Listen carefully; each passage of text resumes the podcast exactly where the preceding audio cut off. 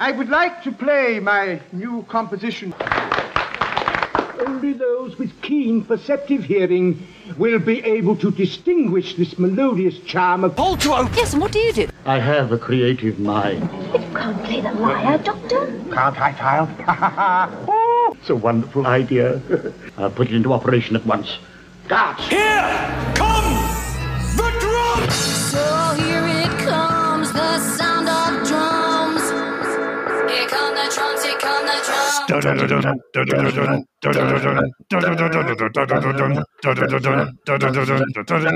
Hello, and welcome to Pull to Open, an ongoing quest to watch all of Doctor Who, all of it, the whole TV show, every single story in random order. I'm Pete Paschal.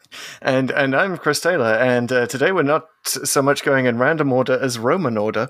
Um, oh. As we hey, as we have reached the Romans, that William Hartnell uh, romp, and uh, this I still maintain as a result of what happened uh, four pull to opens ago, uh, four regular shows ago, when we went to the Eaters of Light and uh, right. and and that was a very Roman episode. I challenged the randomizer then to take us to uh, something else featuring the Romans. Uh, right. So it took or us to the Power of Daleks.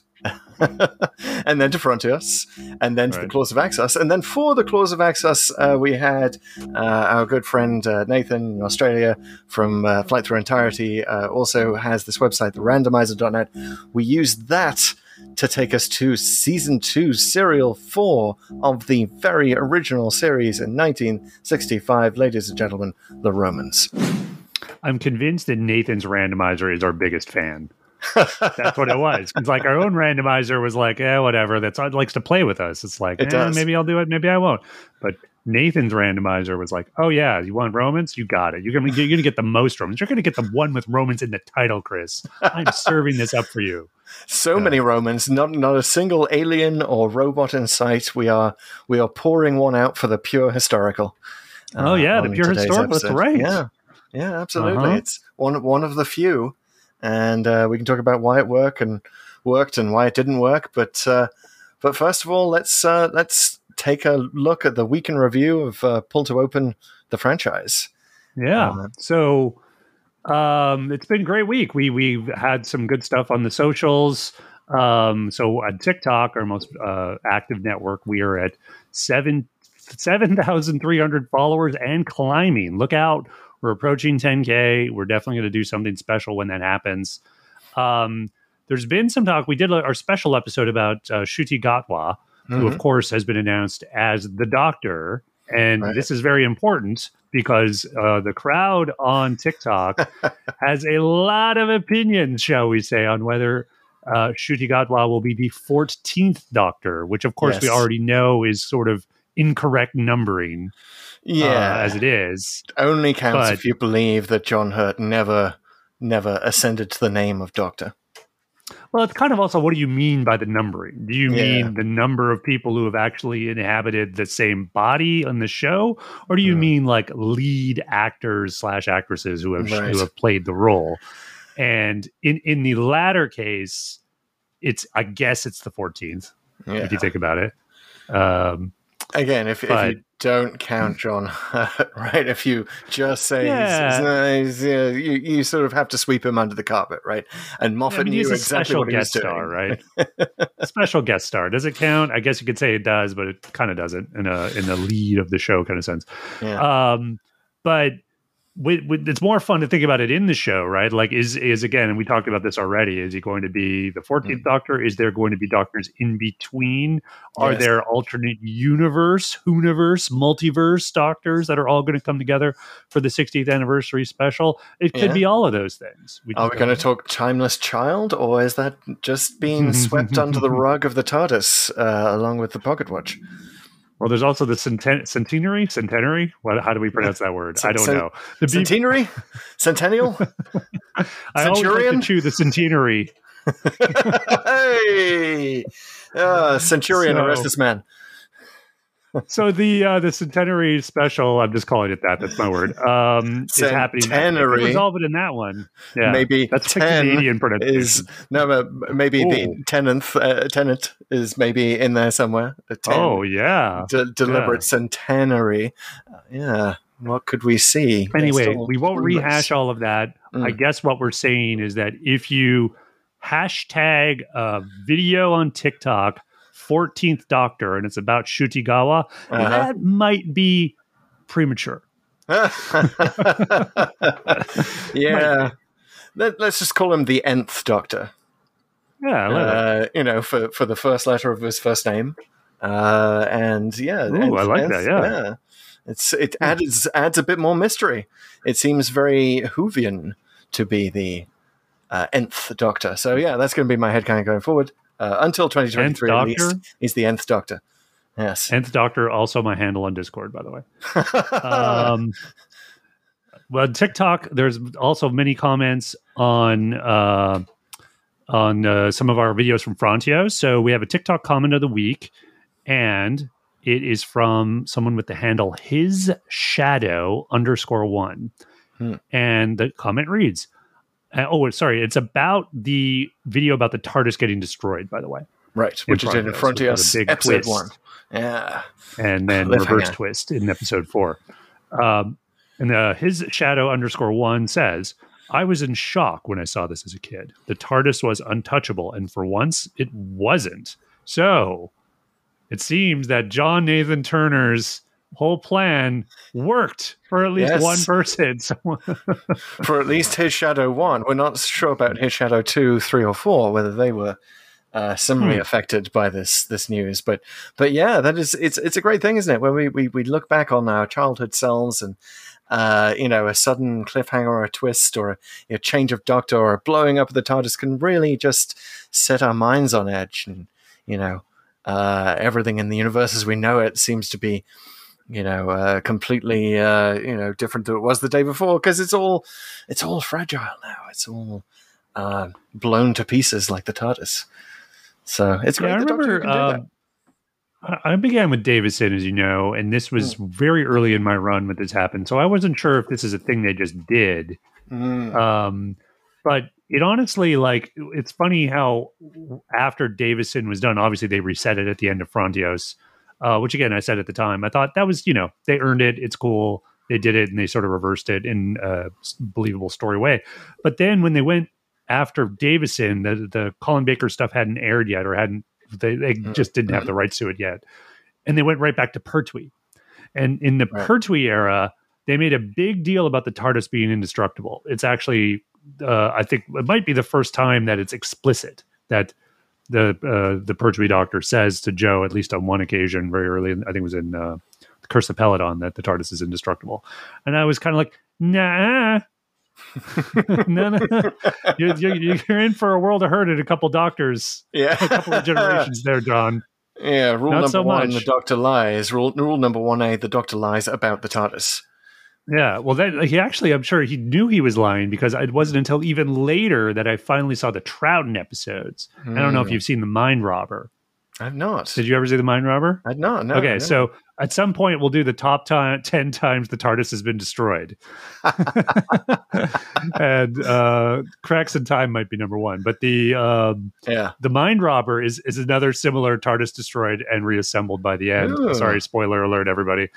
Uh, well, that, that but makes so, the Mind Robber more interesting to me, to be honest. yeah, so Yeah. so um, Pertwee should know it's not by that point. Yeah. but we'll yeah, see. but he just doesn't remember. None of them remember. yeah, exactly. Yeah, It- that- memories that, get uh, reset memory- with every journey. But yes, but we're, well, we're about to, to talk in the Romans because there, there is, of course, uh, TARDIS. Uh, the TARDIS destructibility question is raised in the Romans uh, at, Mm. the, at the very beginning. Um, but yes, um, I, I believe that we, we do have a couple of questions that we need to ask. I need to ask you a question about the prize that we're going to give out for one of the first 50 reviews. That's right. And uh, we have established that it's a prize for, that is mineral, um, that is uh, straddles doctors mostly in the New Who era. Uh, Mhm. I believe you said that it straddled showrunners. Was that was that what we had last week? Um, I Oh, did not say that. No, you did not say that. So we still Straddle's doctors. Straddle's doctors. And, okay, And it is not bigger than a bread box. that was that's Nathan's question. Yes, it's not bigger than a bread box.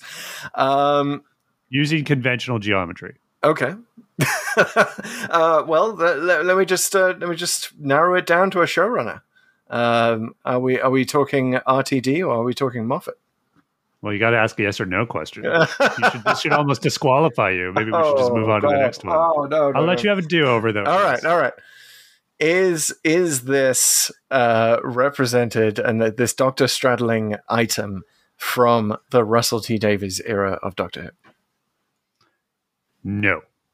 hey, okay. All right. We've just we've lopped uh, two or three years off the the potential timeline for when this could be. Wow. I feel like I've said too much. You guys to start leaving reviews so we can just cut to the end on this.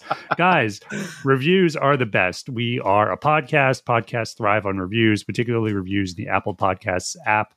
Uh, if you're listening to us, which you must be, because otherwise, what is happening? Uh, you must. uh, You must. You should. We Must. recommend. We uh, would love it if you go to the podcast app on your phone take a couple seconds, leave us a review, leave us an emoji, uh, wave, uh, leave whatever you want, frankly. And uh, we'd love to hear from you, and we'd love to uh, put you in the mix for this prize, yes, which uh, Chris is slowly but surely uh, targeting. you must must leave a review. Um, there you go. Yeah, you must leave a review. must if, if if you want the prize, you must obey.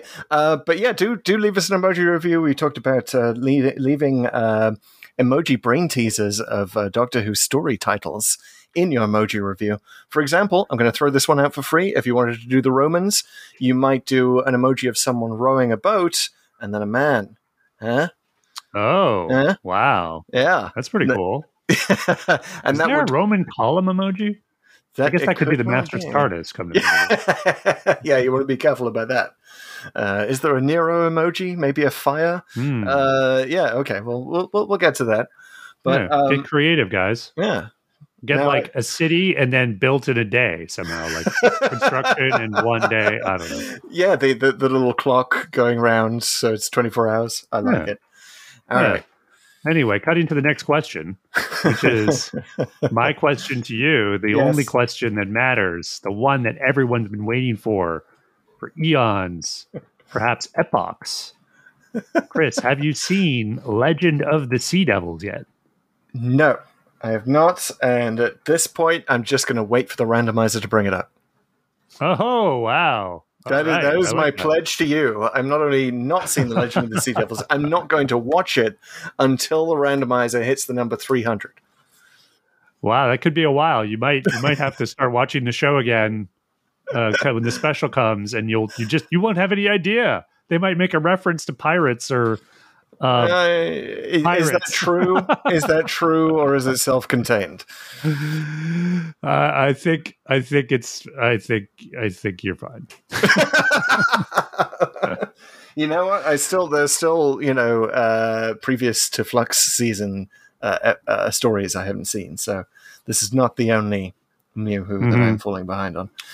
Oh, we know, mm. um, and it, I think it could be one of the one the one we're right about to talk about. I'm not sure, but you could talk about that in a minute because we should stop avoiding talking about it Mm. and start talking about it. It is here. We're here, guys, at the Romans, uh, and it's time for TLDW. Too Yep. long, Doctor Who. Too long, didn't watch.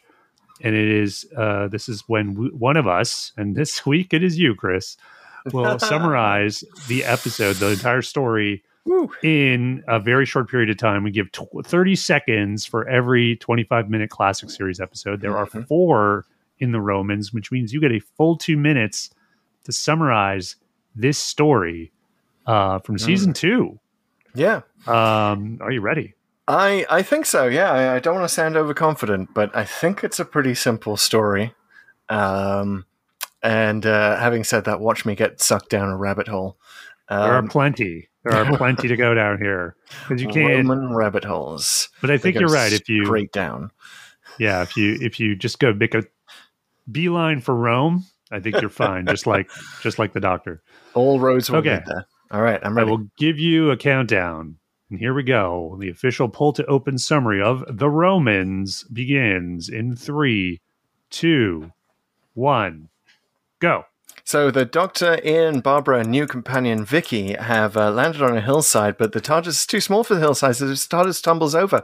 Uh, cut to a month later, and it turns out they were they they're in ancient Rome. Uh, they're they're somewhere on the peninsula in, in a villa. Uh, belonging to a uh, Gaulish commander, and he's away, so they've just sort of moved in. Uh, but the Doctor is uh, kind of uh, antsy, and he wants to go get to Rome. Uh, Vicky goes with him. Meanwhile, Ian and Barbara are laying around getting drunk, and then get captured by slavers. Ian gets taken off to a rowing uh, ship where you know he he is uh, commanded along with the other slaves to to row down the coast, but then there's a shipwreck and. He and uh, his his friend uh, get free, and uh, they they head off to Rome, but they get arrested and they get thrown into uh, into prison, and they're going to be gladiators for the Emperor Nero in the arena. Meanwhile, uh, Barbara has been taken as a slave and bought by uh, an agent of the Emperor Nero minute. Uh, he, he thought Barbara was kind to this other slave, and then uh, uh, Barbara gets uh, set upon by the Emperor Nero. She gets basically harassed, and uh, so the the Empress decides to uh, poison her, but that doesn't succeed. Vicky's in in Nero's uh, whole palace by this time. She tries to poison Nero instead. That doesn't work. The Doctor has been mistaken for a lyre player, and uh, but uses this to kind of ingratiate himself with Nero and flatters him. Um, and uh, but then it, it doesn't. He he plays. He it does an Emperor's New Clothes trick. Pretends to play the lyre. Uh, Nero is incensed. He he wants to throw the Doctor into the arena. The Doctor's too smart for him, and he senses that Nero wants to burn down Rome. So he starts maybe accidentally burning the map of Rome. Uh, and then uh, Nero gets the idea to burn the city so he can pay for his new reconstruction of Rome. And the Doctor escapes and realizes that yes, he did change history. And uh, they get back to Ian and Barbara. Everyone's back in the villa. And then they go back to the TARDIS. Whew. nice. Yes. Good job. Just- wow. yeah, I, I'm I sort impressed. of- You got a lot of details in there. Thank you. I, uh, yeah, I, I mean it's three storylines, right? And they all converge like Roman roads. And uh, I, I got- realized You it got was the Emperor's New Clothes thing in there. yeah, That was pretty yeah. cool. Yeah, the I think you missed the says. stock footage of the lions. yes, worst worst cliffhanger ever when Ian and uh, his pal Delos is it uh, uh, look out of the window and they're like, "Oh, what what are we supposed to fight? Who's going to eat us? Oh no, it's it's some lions." Cliffhanger. Yeah, I don't know. I could probably think of maybe something a little. I mean, the, the footage was bad. I, I got the idea that there's like a uh, uh, there's peril. This is peril, uh, even though that the, you never get the payoff. Right? It's the Chekhov's gun, the Chekhov's cat that is never let out of its cage. You just, they're just oh no, there's no lions after that. Nope. I, I do admire the Romans for its ambition. And uh, one of the ambitious things is the sense that you are going to actually see, you know, some some fights in the Colosseum, uh, except when when Ian uh, and Delos are uh, commanded to fight for Nero in front of Nero and Barbara. Uh, it's basically just in a room with some straw. He's just like, Yeah. no, no, I fancy I fancy a bit of a fight. Let's just, you know, get down to it. I'll impress this slave girl Barbara uh, by Well, by showing this fight. Yeah. It's funny that they call it the arena. They never say the Coliseum because it's like they couldn't do it. You know, it was like, Yep. well, we, we could we could do a room that has a thing here. And honestly, if it was the Coliseum, you it would be less believable that the Ian uh, uh, not that it's believable in the first place that Ian and Delos are able to fight off the guards and essentially escape. Uh, but in the Coliseum, it'd be like, how do you, how would that even be possible? You know, like, what are you talking about? You'd have to like scale the walls or something. But at least here, they're like in some, you know, cheap uh, community theater room somewhere near the palace. And so it's like, oh, yeah, of course. They just walk out the door. yeah, but it's totally believable, I think, and, and doesn't require much dialogue to be like, you know, Nero wants to impress Barbara, so he's like, hey, you know, come come into my anteroom, baby, where, you know, uh, where we're going to have a private Right. fight just for you and me. You know, I, I can totally buy that. So it doesn't feel as cheap as it as it actually is. The, there's some great use of sets and uh, a marketplace and that same road, that Yeah. one Roman road that is duplicated for everything. Um, you know, sometimes it's got a statue in it, sometimes it doesn't. Uh, but it's it's Yeah. charming. I gotta say, for sets, they look great, and I thought uh, you're you're dead on. Like especially the Roman market, it was actually like it's the first time you see it when Vicky and Barbara go, and they have kind of a cute scene. I mean, a lot of the scenes are cute. There's the thing is, it's it's a very what I really like about the Romans is it's not boring. You know, like it's it's super fun, and even when it's not fun, maybe even over the top, it's still fun. You know, like the the bit where probably one of the more serious scenes is like Barbara and Ian have just been captured, and Barbara is like Jack, Jackie Hill does a pretty good job here throughout. Oh yeah, Uh, and the, but she gets a little serious. She's like, "Do you have any idea like what we're in for here as slaves? Like this is not going to end well, yet." Um, And this is the Yeah. thing about the historical, isn't it? I mean, and, it, and it's sort of the reason why the historical, the pure historical, didn't really survive in Doctor Who is because it there, there are always moments where it feels like you're watching a special historical special for schools. Uh, you know, Mm-hmm. Yeah, in the UK are probably familiar with Horrible Histories, which is a very sort of, uh, you know, campy kind of comedy uh, way to get kids interested in history, right? There's definitely the element of that, even as it plays fast and loose with the history about Nero. We'll we'll definitely get to that. I'm sure you probably guessed that I have some history to impart here, as I have foreshadowing. Bolt open. We'll get to Chris's history corner in just a Yeah. minute, folks. yeah, But first, a little crazy bit more on the corner. sets. but it does no but it does have that feel of like there, there are moments where you're like oh they they've done this to sort of show that you know this is what it was like in roman times and romans owed slaves and it was a slave driven economy and Mhm. you know and uh, many were sent to galleys and became galley slaves and many were so London was called Londinium. Yes. Did you know? So it, it does manage to skirt most of that sort of feeling of being there to teach you something. Right. Right.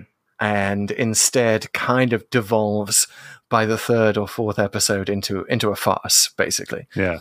Oh, like just directly. Yeah. Like they don't even like try to hide it or or play it in some other way. Like they just like, no, we're just going full on comedy. Which I got it. Like I really admire that the the idea here to sort of do something different that really kind of felt different from like the normal stuff they did just in terms of tone. Yes. Um and it's a thing that I don't think they've done a lot since. I mean, certainly the new series is hard to compare because there's obviously a lot of comedy in the new series. So, but in the old series, you know, you didn't really get these sort of episodes played directly for laughs Hmm. um, all that often. I mean, in some of the Baker, Tom Baker ones are certainly lighter and just because of his personality. But um, this whole thing, like, it's almost uh, like you could definitely feel the cast having fun, like, especially Yeah. in that episode one where Ian and Barbara are essentially like. I, I found this like when they're being kind of lazy nobles in this, Mhm. I guess, how a nobleman's house that they're almost uh, living out why Rome fell. They're being as decadent as they possibly can be. And, Decadent, complacent, you know, lazy, self-indulgent, and you're just almost disgusted with them as much as you're have being think they're funny and they're they're actually being really funny with each other. Um, and then of course they're they're just completely um, taken advantage of by these you know slave merchants and just grabbed. Uh, Right, but might have escaped it. had Barbara not accidentally uh, smashed a pot over Ian's head, which becomes a subplot when we come back at the end. The end. Um, but yeah, it really is. You know, and people have noticed this uh, going back to the Romans that it's it's surprisingly racy. Uh, for what you get away with in kids' TV in 1965, and I, I think the unanimous opinion, and, and, and I am I am of this opinion, uh, Pete. I, I look forward to your your opinion on the matter, but the unanimous opinion is that Ian and Barbara totally had sex off, stre- off screen, uh, at least twice in this story. You know, they are lounging around, they are drinking wine, they are thinking that it is hilarious to send each other to the fridge, quote unquote, uh, before one of them turns around and goes, "Oh, you, you," trying to fool me into thinking that there are fridges in ancient Rome. Um, Well, also But, like he yeah. seems, especially like seems like he's kind of entitled to manhandler a bit at the end. You know, like yes. the way they're played, it's almost a little icky. Um, it's, it's a little roughhousing. It's a little. Yeah, I'm gonna drown you in the pool. Yeah, he's about to just dunk her in or get her wet or something. But it's very much Mhm. like the kind of thing you do when you're very familiar. Like I'm not, you know, endorsing, of course, anyone manhandle anybody. Right. Uh, just full, you know, full disclosure there. But it, it is like you know, if you're if you're just horsing around a bit, Yeah, and you know, it, it, it had that feel. it And- does. Again, it's not it's old classic Doctor Who. Of course, they're going right up to the line. Nothing's ever referenced. Um, Well, I feel like the ultimate could it- metaphor, how could they not be? right? Yeah. Right? That drunk on that good wine, just laying around with the doctor and Vicky. Go- like Notice when the doctor and Vicky go, they put up a fight, but they don't put put up too much of a fight. Right. It's like, no, it's okay. We're, we're good here. Just chill. You guys go have fun. Uh, we gotta, um, yeah, laze around and drink wine. Um, but I, I feel like the ultimate metaphor here is where Barbara buys a comb at the market and she takes Ian's very 1965 hair, very Mhm. London 1965 hair, and and sort of combs it into more of a Roman style, like pushing Yeah. the hair forward. And that's it that feels Caesar. like a yeah, that feels like a metaphor to me of like, oh, they're the rules don't count anymore. They're unmarried school teachers on vacation. Anything could happen. Um, and then, of course, Barbara gets pursued by the Emperor Nero, and uh, Right. you know, all credit to uh, the the star casting. Uh, Derek Francis. yes, Derek Francis, Yeah. who was a well-known actor at the time. I believe the first well-known actor to ask to appear in Doctor Who. So, kind of yeah, I think he knew Jackie. Hill Yeah. or uh, or Verity Lambert. I'm not sure, but he knew someone, and Yeah. they, they were looking for a way to get him in, and it, this this came up. And he obviously plays it for laughs. He plays it for a farce. Mm. But the, the way he pursues Barbara is like, you know, it's clear that he what he has on his mind. And there's a point where Barbara just like downs a whole glass of wine when Nero is pursuing her, like either just to get drunk or to distract him or something. But it could just be, I can't even deal with this. I'm I'm gonna you know down this whole thing but like you know it brings up sort of uncomfortable questions now looking at it now it is good that that derek francis plays it for for laughs because that those could be really creepy scenes um, Right. but then possibly the most interesting thing from a modern perspective is the, the way that you know uh, nero's wife what was her name poppaea uh, real Mhm. real historical character very fascinating one um, decides that the, the answer is, oh, well, you know, my, my husband's chasing around after this new slave, better kill the slave. Right? There's there's there's your patriarchy in action, ladies and gentlemen. That's you know, it's quite clear what's what's going on there. But it's very interesting to see that that, that is part of the mix there. And of course we have uh, the the poison maker, Locusta, uh, again based on a real Right. historical figure. Um, Well, and also real historical things. I got to say, like I watched this with my son Jack, who is super into history yeah. now, and he was fast. He was obviously highly critical in some ways, like, "Oh, I don't think that was how Nero acted," or Hmm. um, you know, he was very like, "This wasn't accurate," uh, etc. But he really liked that the poisoner, like he was like, "Oh yeah, you know Mm. that that was totally normal. Like that's just Yep. what you had."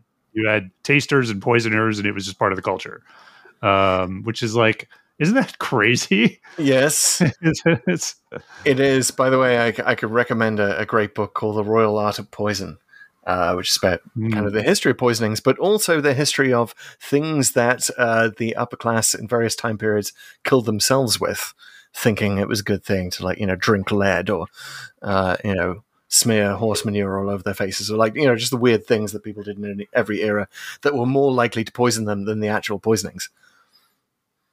Yeah and i feel like you know i don't know what the analogy would be but it would, it's almost like pick your method of death and have a person who's a specialist in it like uh, here's my disemboweler Yep.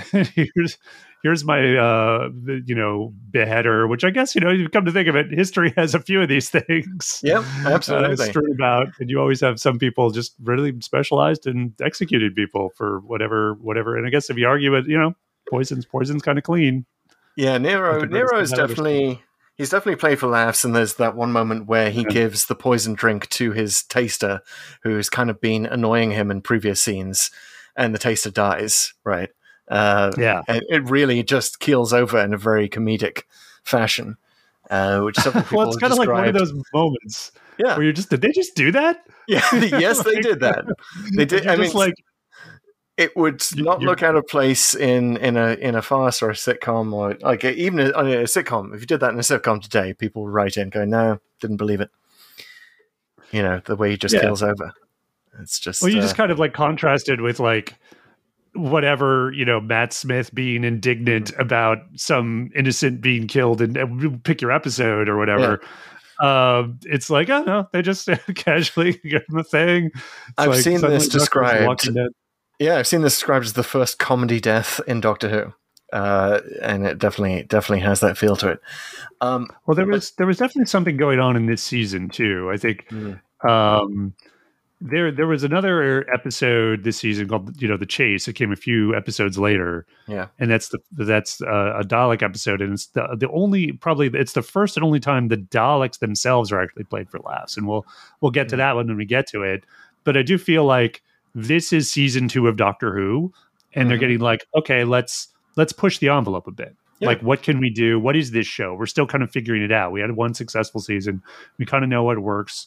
Uh, we're going to lean for a little further into sci-fi, but we're also going to be like, eh, let's see if if we can get away with being this kind of show or that kind of show. And I think in the Romans they pulled it off. Um, in in others, uh, I don't know. We'll get there when we get there. But mm.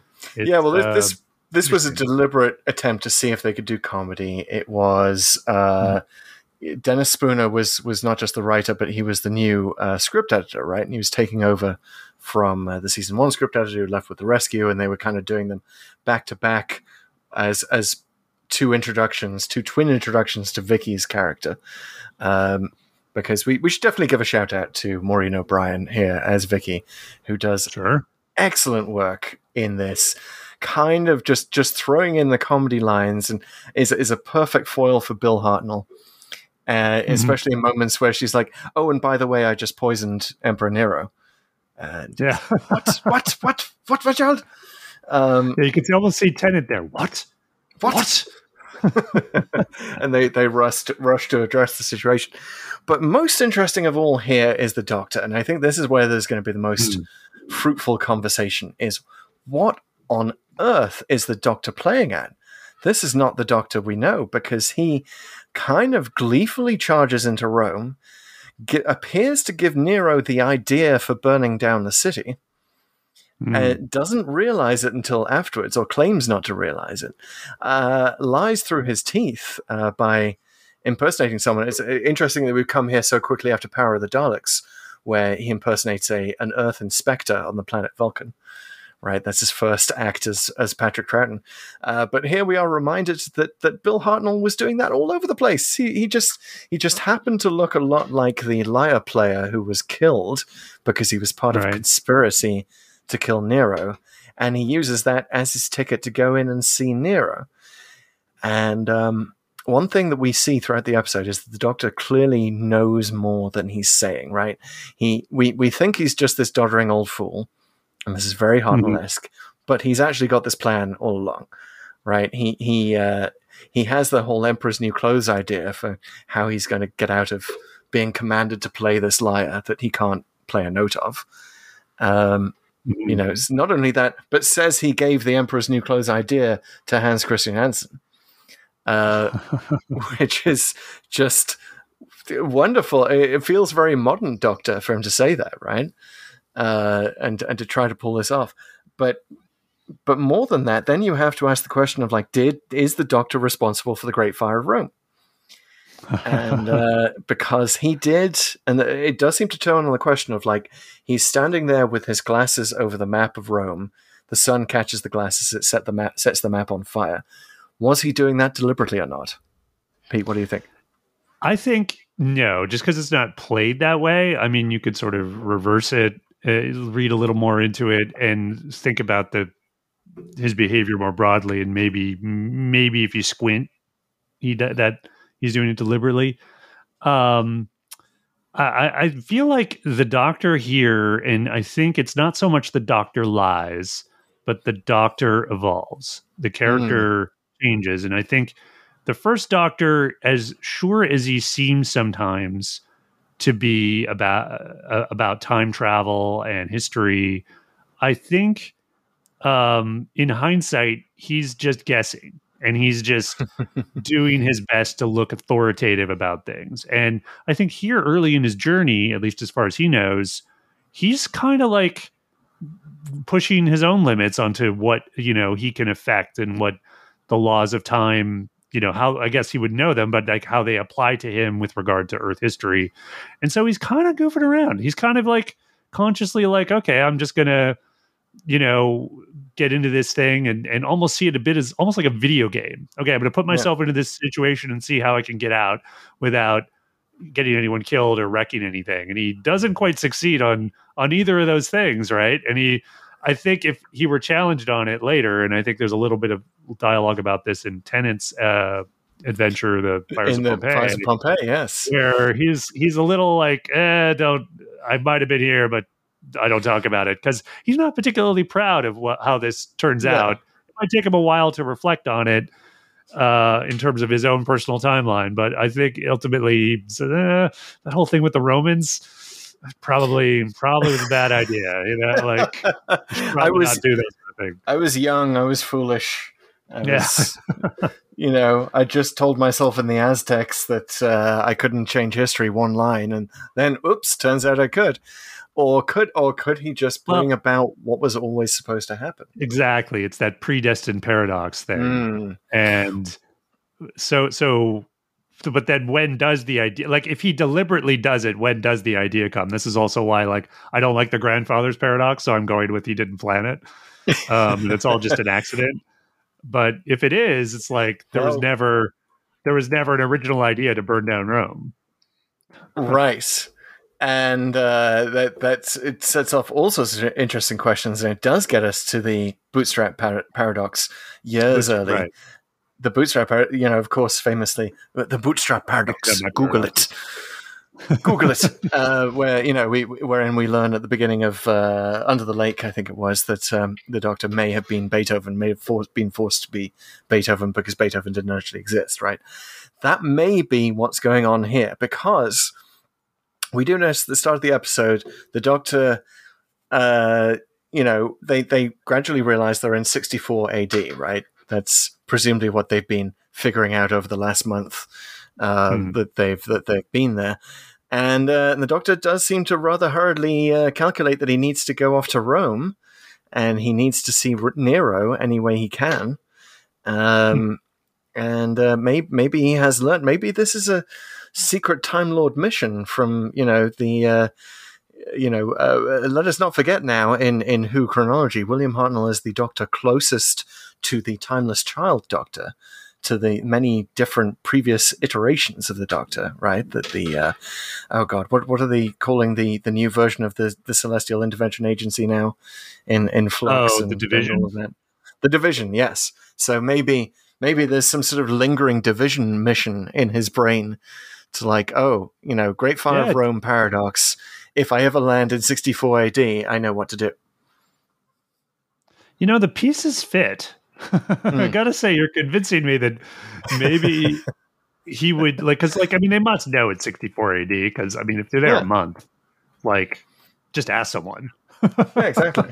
Exactly. They know they're in the reign of Caesar Nero and all of so that. So suddenly he has a anchor to go he doesn't bring ian and barbara because it could be dangerous Mhm. and he knows there needs to be some self-fulfilling thing so if he's deliberately done it then And- is is when nero's initial reaction when he's like i'm going to have you killed for burning my plans wouldn't you think he'd be a little more like but wait a minute isn't this giving you an idea like he just kind of stands there and he, he Yeah. seems really flummoxed like he's not sure how to get out of it But but the Doctor is so just nuts at this stage. Like he he it, it is I think one of Hartnell's best moments that I've ever seen, where he basically tells the Emperor that he knows that the plan is for him, the, the lyre player, uh, to be fed to the lions, and he, he goes on this long series of puns about how you know let's let's chew this over, and I understand it's a ravenous audience or whatever. You know, like he just has pun after pun that make him roaring success roaring success. I mean, terrible, terrible dad jokes, Doctor.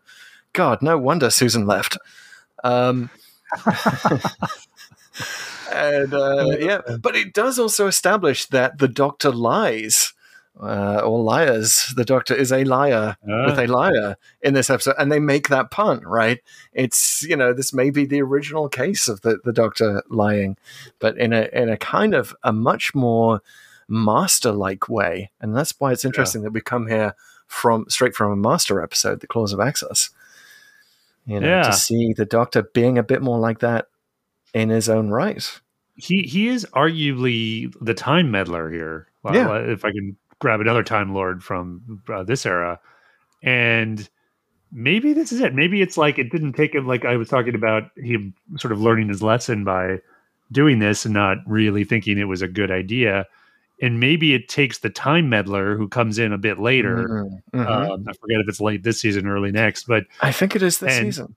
he he kind of um sees that mirror a little bit maybe it hits a little Mm. too close to home for him and he's like whoa wow this guy's really perverting things and Yeah. maybe i should it's my more my role to stop that kind of thing than encourage it so Yeah, again the show's figuring itself out the doctor's figuring himself out i like this pattern um yeah. So it does that. That has been suggested by by fans who are sort of writing about season two as a whole. That it is this arc of the Doctor going from being a time meddler himself to seeing the result of that from the outside and going, "Whoa, wait a minute, better not do that again."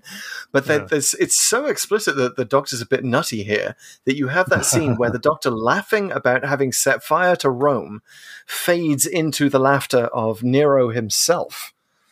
You know, Mm. as, as the, the mad arsonist yeah right? Suggesting that they are one and the same.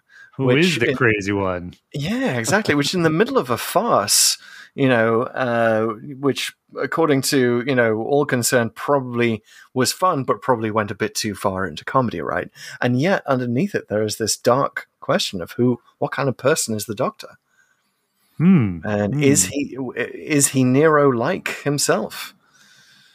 Um, I'll tell you what he's he's a a little bit like is he's Bruce Willis like because he really takes down that assassin. It's like this is the beginning of episode two. He's like shown to be like this master combatant. I kind of forgot about this scene, honestly. Yes. And it's making me rethink the whole spoon versus sword thing in Robot of Sherwood, I have to confess. Where Yeah. it's, it's well, you know, like he's he's been a pretty good combatant since his early days. That's right. We don't think of Hartnell's doctor as being an action doctor, but he, he Yeah. did have his moments. And this is one of them where he's just totally outwitting this assassin. Um, Yeah. Doing so with glee and then throws him out the window. and he's just totally unconcerned about it. You Yeah. know, that's the best thing about it. It's not just that he takes him out uh, with some great Doctor Who stage fighting. it's that he he's just like, all right, whatever. That was that was that was nothing. And and Vicky's all concerned. He's like, eh, whatevs. You know, like some guy Yeah. just tried to take me out, and it's it just kind of happens, and let's have a good Yeah. laugh about it. Guess I'll Um, figure it out. I mean, Barbara does have that great line of like, you know, when, when Vicky's antsy to go somewhere and do something, because of course she's seen nothing and been nowhere, have been stuck on that ship in the rescue for years by herself. Hmm. She's understandably keen for adventure, and Barbara's like, eh, you don't need to worry about it. Adventure comes to us. And and the doctor has kind of that lackadaisical attitude throughout his adventure as well, right? It's kind of like, oh, just I'm just going to wing it. We'll do it live. It's all improv. It's good. and Yeah. you know, chuckling at his own cleverness throughout. And something else we don't often see in Doctor Who is the Doctor using the way he uses flattery here towards Oh, yeah. Nero is very interesting. We we rarely see the Doctor kind of disarm an enemy uh, Mhm. in in that style, and I think we could stand to see it some more. I think that you know it, it is an overlooked area of evil, right? Is that evil falls very easy prey to flattery. yeah, I Um, would love to see that more because too often we get the scene where the doctor gets indignant and superior Mm-hmm. and like eh, basically gets on a moral high horse with whoever the dictator is, which automatically puts them at odds. And usually there's a lot of running through corridors that ensue Yeah. immediately after. Whereas here, it's he he he recognizes who Nero is. I mean, he probably you know he already knows from history, but it's like, Right. oh, okay, so I can easily manipulate him with, with some very simple flattery and indulging this guy's ego. Right, and we Um, kind of we kind of remember the big set piece scene where the Doctor does the Emperor's New Clothes thing with not actually playing the lyre, right? But Mm-hmm. we forget that there is that quickie scene where he first meets Nero, and Nero's like, "Hey, give us a tune," and the Doctor's like, "But I am in the presence of a superior musician. Here, sir, you take the lyre." You know, and you and Nero's like, oh, I don't know, I'm just like playing a chord or something. And the Doctor's like, "Holy shit, that's the best tune ever! Let me see if I can imitate it. That's so damn good." I mean, this this is gotta say Trumpian levels of of uh, you know obsequiousness and flattery here, right? You know, Uh-huh. and it's not not for the first time did I think that uh, Nero uh, had a uh, good uh, representation or a resemblance to the to the former president. Um, and uh, You know what? it's, it's so funny obvious. that those- those lyre chords are some of the Yeah. only music in this episode. Yeah, because it's there. I got to say, you know, there, there, this era isn't known for like consistent scores, but this one was particularly silent in places, like even places where like the Ian and Delos are fighting. Like you just you could hear the thumps on the stage, and uh, you're kind of like, okay, um, is like you kind of want something to start. Usually, something starts eventually, but um, I was really struck Mhm. by just how quiet this one was. It just really felt more like a play than usual. Yeah, it did remind me of, of we we said that about the Sensorites, right? They just sort of felt like they ran out of music at some point. With here, they, they Hmm. didn't even start the music. It's just a, it's Yeah. uh, SOT, as they say, sound on tape. Is you know you get you get the drums on on board the the barge uh, where Ian is is held as a slave, and uh, you know, but yeah, it's just all it's all natural sounds. Um, Hmm. and, not even they didn't even have to play a pay a lyre player uh, to play the lyre for the for the doctor's you know quiet lyre scene. Uh, so you know, great job BBC saving some money there. Um, but yeah, Well, apparently the budget was uh by like 450 bucks for sets and props per episode or like for the pounds i found that I found this out in sort of the uh the making of uh documentary on the dvd so you know they they they made it count like you say like they that one road i mean it does a lot of work and they got they i think they paid like they must have paid like two pounds an extra because there were actually quite a few extras in this episode of like the shopkeepers and uh you know random guards at the palace who kept Yeah. sounding off in almost Yeah. like uh it's like almost like a Monty Python sketch or something. Uh the, you know, this does have I, very I, Monty I, I, I. I, I, V, V, V, I, V, I, I. You know, like, Yes, all right.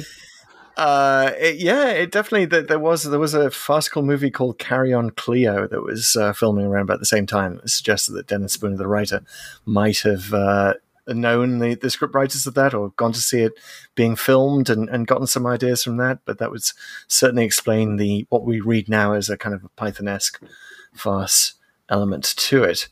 Um, but How yeah, did you like it- the farce stuff? Like just the running around the palace and you know the the doctor constantly missing Barbara. yes, And I think it happens about three or four times, which was kind of predictable. Yeah, and Um, the, the first one is kind of a lesson in the Doctor should have just hung around a few more seconds to explain what slave auctions are, rather than kind of trying to protect Vicky from the existence of slave auctions, which Mhm. sort of seems like what he's trying to do. And if, if he had just hung out for a second and been like, "No, let's not, Uh. let's not ignore this critical historical moment." Let's see, let's look slavery square in the Uh-huh. face. If he'd only done that, he would have seen Barbara. Um, Hmm. but by the way, Barbara is sold alongside um, two other women, and uh, she is clearly the supposed to be the star attraction, right? She's the main event. Right. Why did the auctioneer not have her go last? Right. Oh, Build- maybe the idea of saving the, the, uh, best for last was not Exactly. well established. It, it, it hadn't been invented yet. Uh, Well, that's in the Bible. of sales you know. and marketing techniques. Yeah. like when they when best for last. Yeah when Jesus turns water into wine, there's a whole thing where uh, they do it at at whatever I forget where I should study the Bible more, but uh, he he does it when they run out of wine, and then of course because it's he's Jesus, it's the best Yeah. wine ever. and they're like, "Why did you save the best for last? Why didn't you serve this right up?" Which is like, hmm, you know what? Saving the best for last.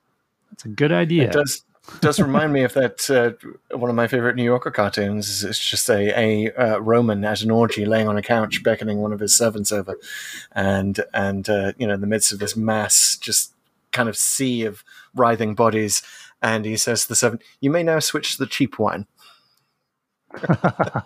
um, but yes, Nice. it's a very New Yorker, very New Yorker kind of thing. But this might be a good, uh, and certainly talking about the Bible might be a good segue into talking about the real Nero Hmm. um, which because I have s- done some. It is time for Chris's historical corner. Please. I've done some and go. research. I've done some research, and this is, you know, the historian's lament. I have to begin with this. It's not my period. Uh, I didn't actually study this uh, at, at Oxford. I studied the fall of the Roman Empire, um, but but Nero's history is, is very interesting. So he, um, he's probably been hard done by history because he had a lot of contemporaneous historians who hated his guts for a variety of reasons. Nero seems to have been very unpopular with the aristocracy. He scandalized them by being uh, an actor and uh, you know and, and a musician and all of these other things that were just for the lower born people to do. Right? And he Um, was he was actually pretty young, right? yeah, he was got very to- young. Yeah. He was the son of uh, Claudius, the Emperor Claudius. Uh, now, the Doctor Who connection played by Derek Jacobi in Mm. I Claudius in the 70s, uh, famously also with John Hurt uh, in, in the same serial, who plays uh, Caligula. Fantastic, fantastic Nice. series if you've never seen it. Um, but Nero is in that. Nero was uh, uh, Claudius's second wife's son, I believe uh, second or third, and uh, you know was was sort of pushed, basically pushed into the role by his by his mother. Seems to have had a pretty good, even though he ascended to the being the emperor at like sixteen and was clearly sort of a, a puppet for his mother. Seems to have done some good stuff. Like he he tried to. Uh, restore the right of trial. He he gave power back to the Senate. You know, after previous emperors had taken it away, he was very pro Senate, very pro democracy, very pro the people. Um, nice. Seems to have taken a bit of a left turn when he killed his mother. So you know, Uh, yeah, well, there's there's one moral I want you to take from this the story of Nero. It's, do not kill your mother. Uh, we don't know why he did it. It's possible that she was plotting against him. Um, but after that, he seems to have gone a bit nuts, and uh, you know his uh, his second wife, uh, who is featured here in the show, Poppaea, uh, she she was sort of a kind of a schemer as well, and she was married to one of his friends, um, and he probably so, so he did he did get very Trumpian. He, he did appear to be uh, a victim of, of flattery and like you know overly expensive uh, projects. Uh, you know, uh, architectural projects that really were very gaudy and nasty and right. cost way too much money. of himself. Yeah, a high opinion of himself. He compete. This is my favorite Nero fact. He competed in the Olympics one year Oh, himself. okay. He he, As he emperor. bribed as emperor. He bribed the the people who were putting on the Olympics to hold it for one year so that he could participate. Which What, so he could get know, in shape? Yeah, I, don't- know. I It mean, it just out? I, I guess it wasn't didn't fit on his schedule, so he was like, "Hey, uh, Yeah. IOC, you know, come here. How do how do you like these greenbacks?" They they go off, change the date, the official date of the Olympics for him. He competes in almost literally every event. Insists that like poetry and music become Olympic events. competes in those as well. Wow, Wins- speaking of packing the court, you know, like Right? man, mysteriously wins literally every event that he's in. including the chariot race in which he fell off the chariot wow. because the, the medals committee uh, uh, basically decided that he would have won. That's like those Russian judges in figure skating. it really is. It Yeah. is. It is the ultimate playing golf with the boss, and he doesn't seem to have Mhm. realized that everyone was just sort of letting him win every race. Gotcha. Uh, It's just well, crazy. Maybe he So- didn't let himself realize. Wow, that, your narcissism just takes yes, a skyrockets after you kill your mother. Essentially, is kind of indeed, indeed. But the Great So- Fire was probably not his fault. Okay, Um, historians sort of tend to agree that it was just that any other way it could have been set off, like those, you know, the Colosseum was a tinderbox. Like it just, there were a lot of chemicals that they were using in. But in didn't Rome it start near the palace or something? Pretty close to the palace. Yeah, something like that. But he's also uh, supposedly uh, not near the scene at the time. Now, you could say that he was, you know, he was uh, deliberately removing himself from suspicion. He certainly doesn't do what we see in the Romans, where like he gathers all the arsonists together. He's like, you know, on the instructions of the emperor, burn the place down because we're going to build a new city. Um, you know, it's it's hidden, and and he he seems to have tried to allay suspicion by killing Christians, and Hmm. basically kind of desperate because he even at the time people were like, "Hey, was this Nero? Did you do it?" He's like, "No, it was the Christians. Let's kill a few." It's possible. it's possible that he killed Saint Peter and Saint Paul Oh wow at that point, uh, but we don't know. Like the historical It's- records just aren't good enough. But well, that's it's- the it's whole possible. thing with with Tavius at the end, right? Where he's holding Yeah. the where he's holding the cross. And yeah, so I guess you know, I mean, I I just sort of broadly wrote into that the persecution of Christians in in Roman times, as opposed to Nero personally Hmm. uh, wanting to, um, you know, take it take it out his personal issues on them. But Um, it, it, he did need a scapegoat. Anyway, he seems to have Hmm. successfully got away with that, but it was the rebuilding of Rome that did him in because it cost so damn much hmm. that he had to raise taxes on the provinces. One of the uh, provincial leaders says, screw this, I'm having a rebellion. Uh, another provincial leader joins in. They basically, it's a really weird situation where Nero has to flee the city because his entire guard has turned against him. He runs into the street, is like, hey, someone kill me. he can't even get someone to kill him, so he tries to Wow. escape. And then no one wants to be known as the person who killed Nero. Yeah, you did a apparently lot of takers it. today, So- I think. yeah, so he's like, you know, I can't find any allies. I can't find any enemies. What am I even going to do? Like, if only they had TikTok at the around. time. It's like, kill me. No, hold on. Let me do a TikTok of it. All right, here we go. Pass me that sword, dude. Right.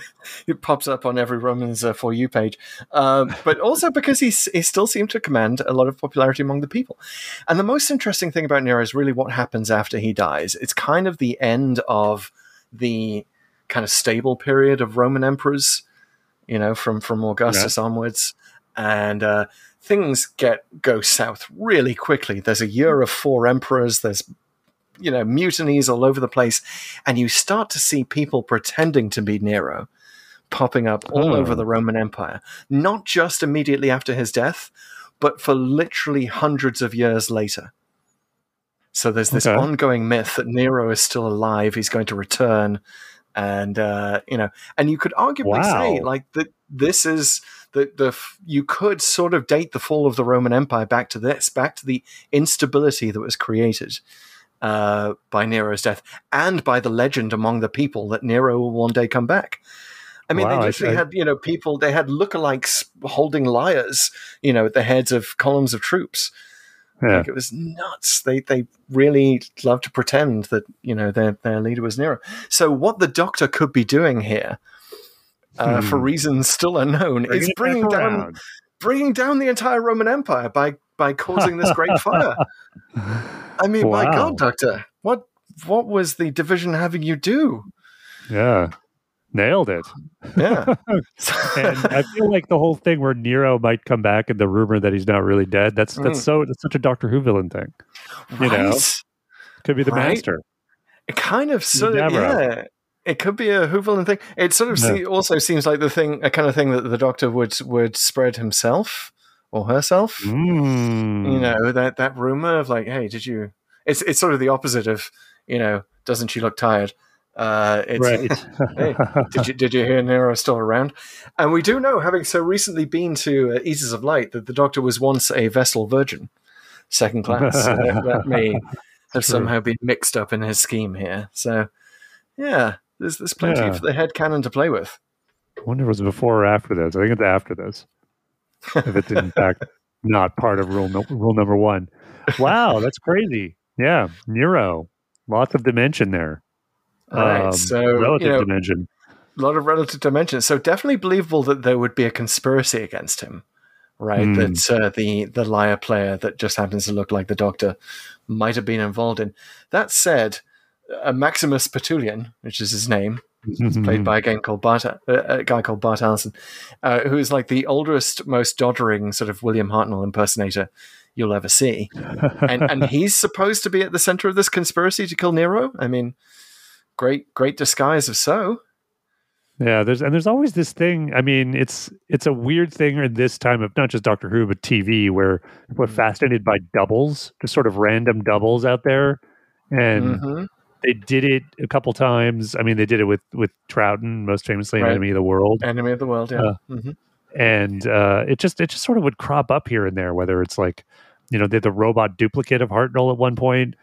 Um, I'll- I'll- yeah, it, it's a weird thing. But this uh, this guy who I guess they've e- employed to to take down Nero. Um, yeah, it's it's a weird weird choice.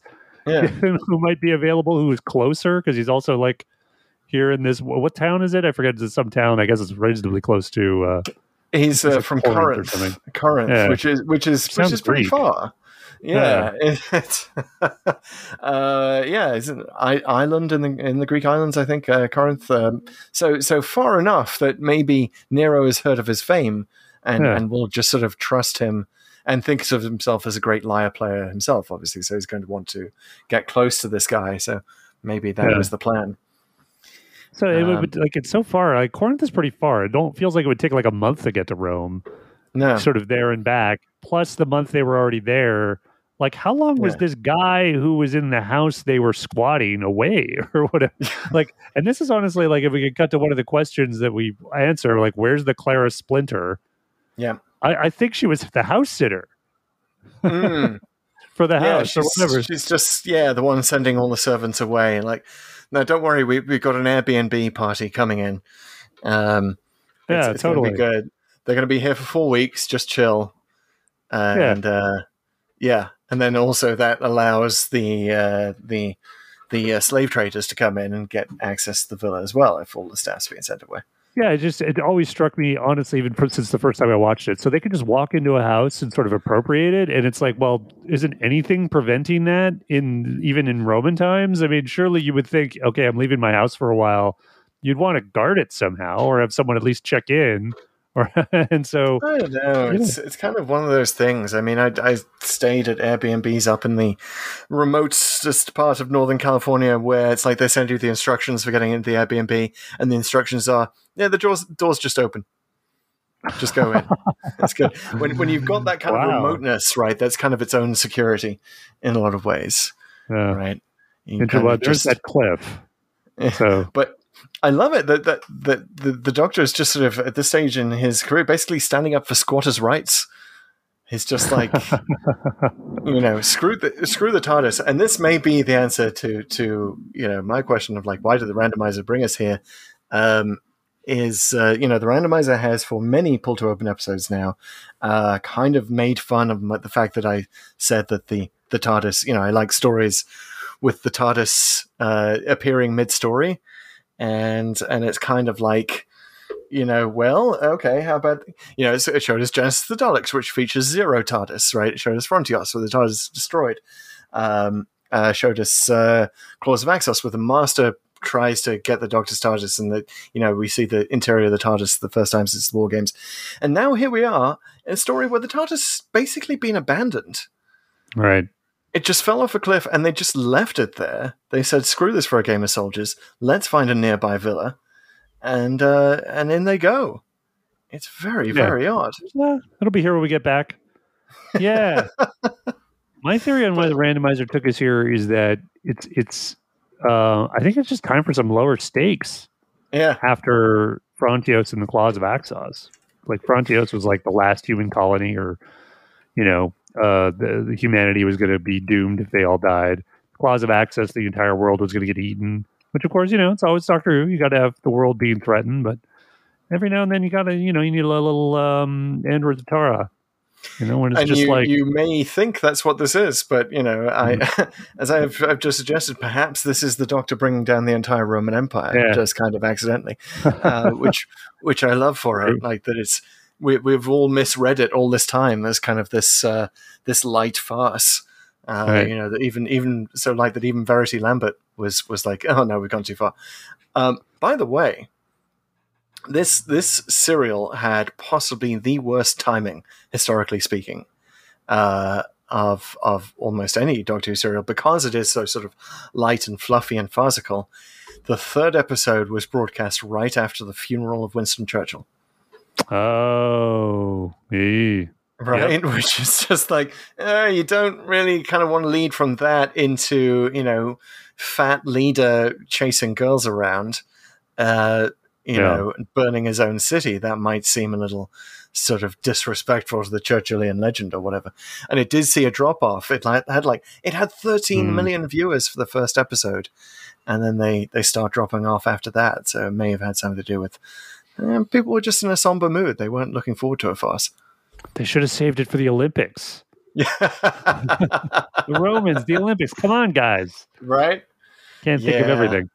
Yeah, just save it one year. Um, yeah, so it's it's kind of a curious, you know, curious uh, coincidence. But Yeah. yes, uh, I guess we do need to deal with the question of uh, what if the evil plot had succeeded. Yeah. So, like, there's multiple ways to interpret that here. I mean, is the evil plot Nero's, which kind of does succeed? Yeah. Uh, or is it one of his subplots where he, like, he wanted to kill uh, or have Ian and Delos kill each other? Or, you know, wanted to have his way with Barbara, which is that feels like uh, no one wants to Mm. see that succeeding. Um, No, thank you.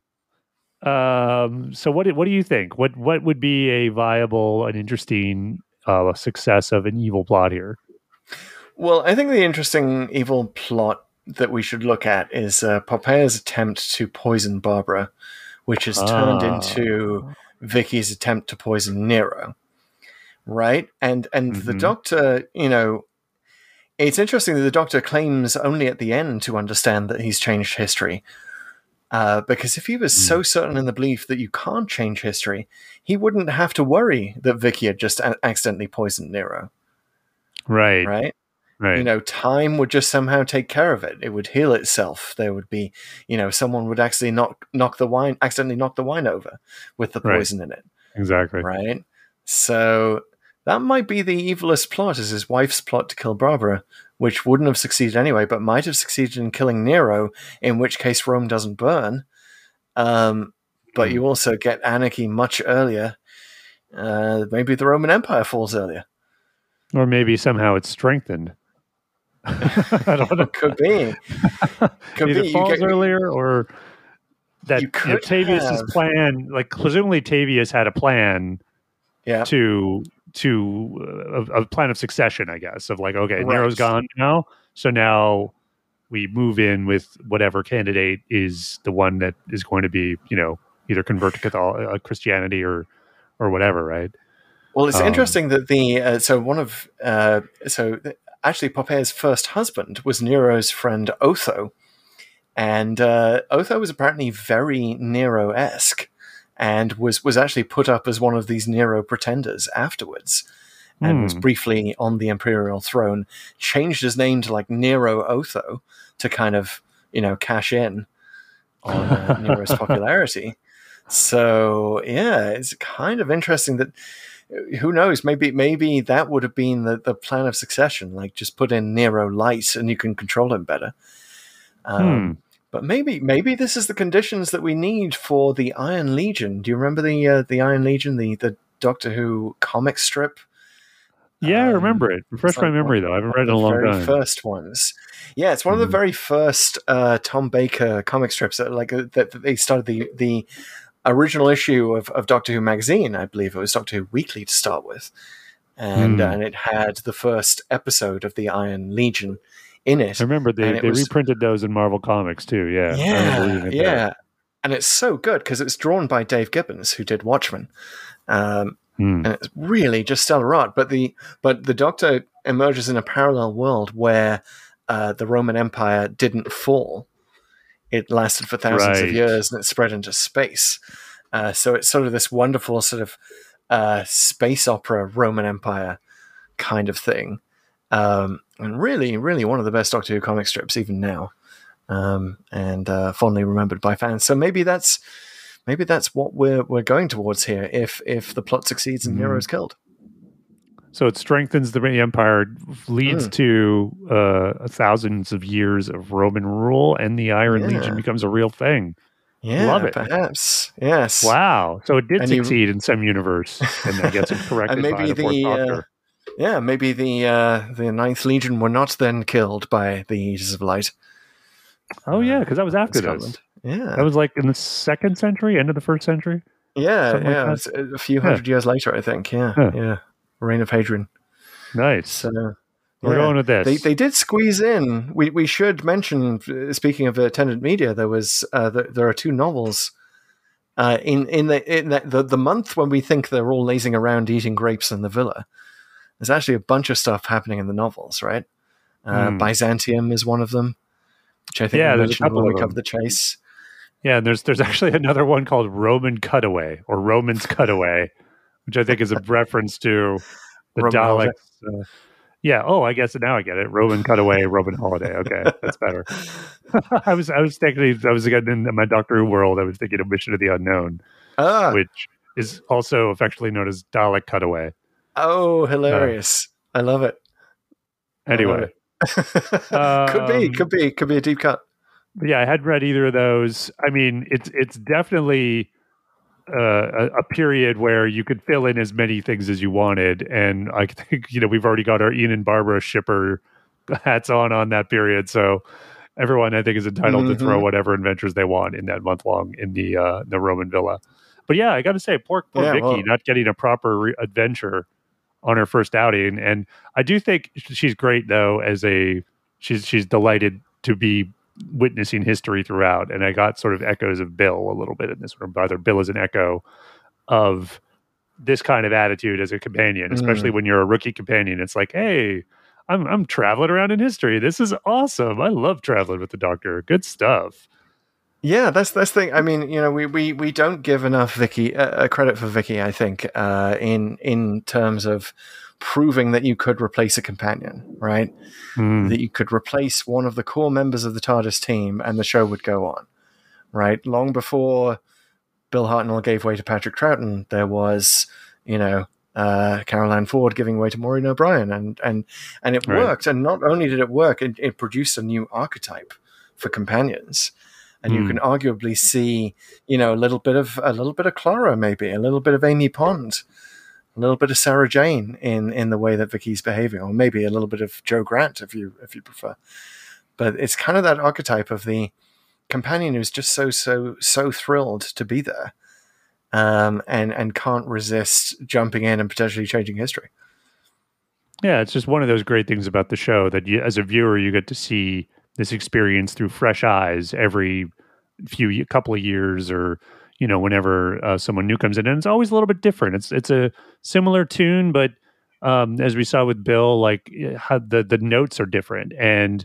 the way they can be played often can even lend new light into the show itself. Like when she observed that, um, you know, the the TARDIS does lip sync. Uh, yeah, I was going to say nobody little- notices here. Nobody notices here that the TARDIS is doing lip sync or translating Latin. Yeah, Um, it took a while for that know- to happen. Uh, yeah, yeah. I guess so. I guess they just sort of assume everyone speaks English. You know. Well, this will Uh, become English a big teachers on holiday. conversation when when we finally get to Masque of Mandragora. We'll we'll talk about this extensively on uh, why it took everyone so long. Um, but bottom line on this one, do we have a do we have a Dalek, an Ogron, or a Viscount Banger? What do we have in the Romans? I uh, for me it's a Dalek, but it's sort of a a uh, almost too silly Power Rangers Dalek. it's yeah, it's a new You know, paradigm Dalek. You kind of admire Yeah. it for for its uh, um, its well, colorfulness. yeah. it's yeah, it's kinda, yeah. It's got tood. You're kind of happy it's there. It's kind of like this is what I thought. It's kind of like a it's like a Dalek that falls from a high place.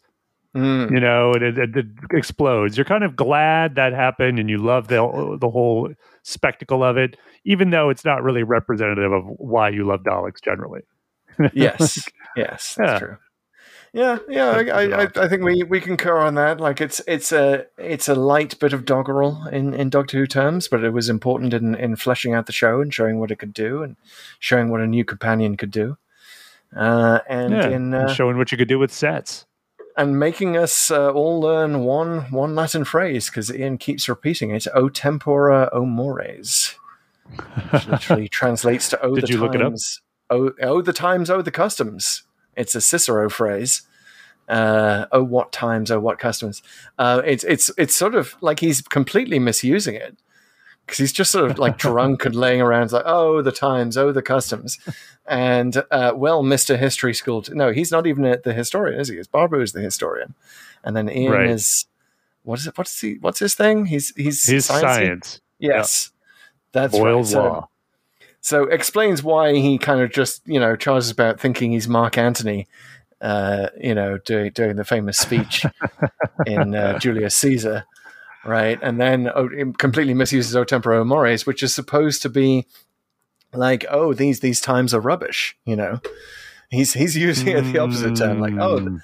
th- these times are great, Yeah, grapes. Maybe he's knowingly doing that. He's Yeah, turning maybe. things on its head, just like the episode does. So I'll, I'll give him a pass. indeed, indeed. It's fine. all right, all right, All Mr. Chesterfield. as the doctor again us. calls him. Yeah. Uh, it's time to find out where we're going next, Chris. We are departing the classical period and we are entering the TARDIS with our randomizer, which, of course, is made of two components right. the Codex and the Executor. I have the Codex open. Are you ready with the Executor, also known as random.org? I am. Which, of course, of course, which yes. yes Tell uses it is. atmospheric noise, unlike the uh, for for the uh, for the borrowed randomizer, uh, which we used for the for the last uh, journey that took us to the Romans. Uh, that was using uh, a, computer's attempt at random numbers, which you know Hmm. stuff like JavaScript can do a very good algorithmic guess at a random number, but it is actually r- actual random. We need atmospheric noise. Uh, so that's what random.org provides. I plugged in the number one to represent an unearthly child, and 300 to represent, yes, you guessed it, Legend of the Sea Devils. Uh, and the randomizer will either give us those or it will give us somewhere in between. Or it will um, ignore the and, uh, challenges we're about to give it. Yes. Well, Pete, would you would you like to issue the first challenge? Yeah, sure. I want another historical. Ooh, Let's do that. okay. Which could be it's a good if we if it goes for it, it'll be probably another first Doctor episode, or yeah, Black Or, Orchid. like- yeah, or the Highlanders. Uh, well, yeah, that, there you go. The Highlanders was was sort of the last one until Black Orchid, and then I I think there's did we already do one? I think we talked about this.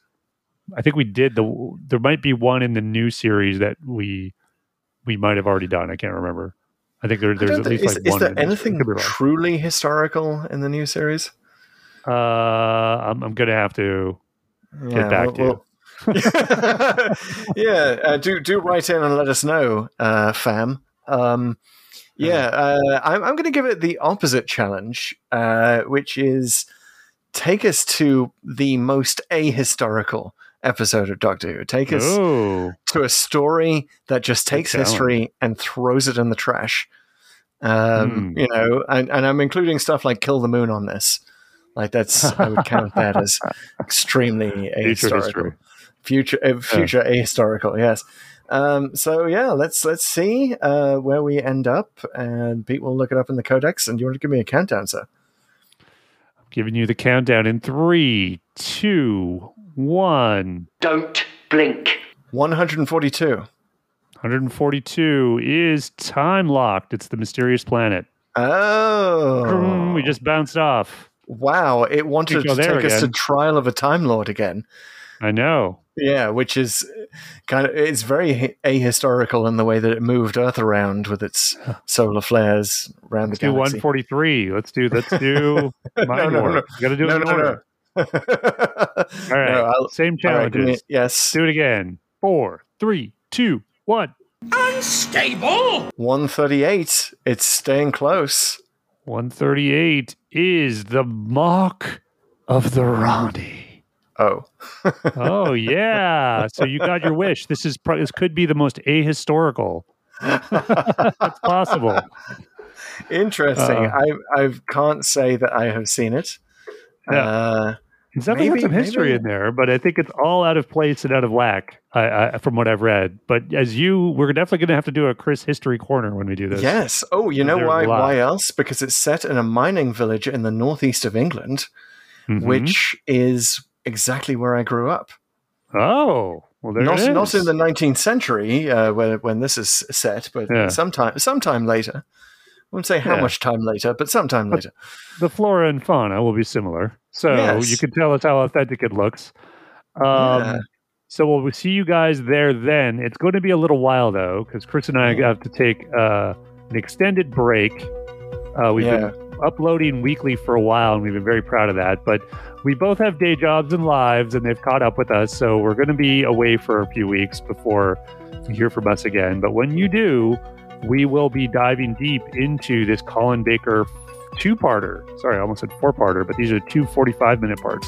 The Mark of the Rani.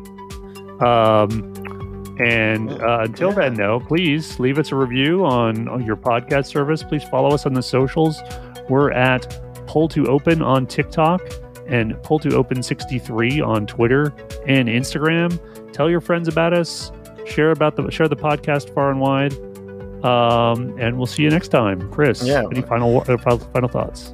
Well, that, that is, of course, the cover story. Uh, what what we shouldn't tell them is we've actually found an Airbnb in ancient Rome in 64 AD. So uh, we're on our way there to eat grapes for a few weeks and, uh, you know, quite quite possibly change history while we're there. And uh, we will we will see you next time. Yeah, I'm bringing my ahistorical spectacles so that I can hold them behind myself and hopefully burn something to the ground.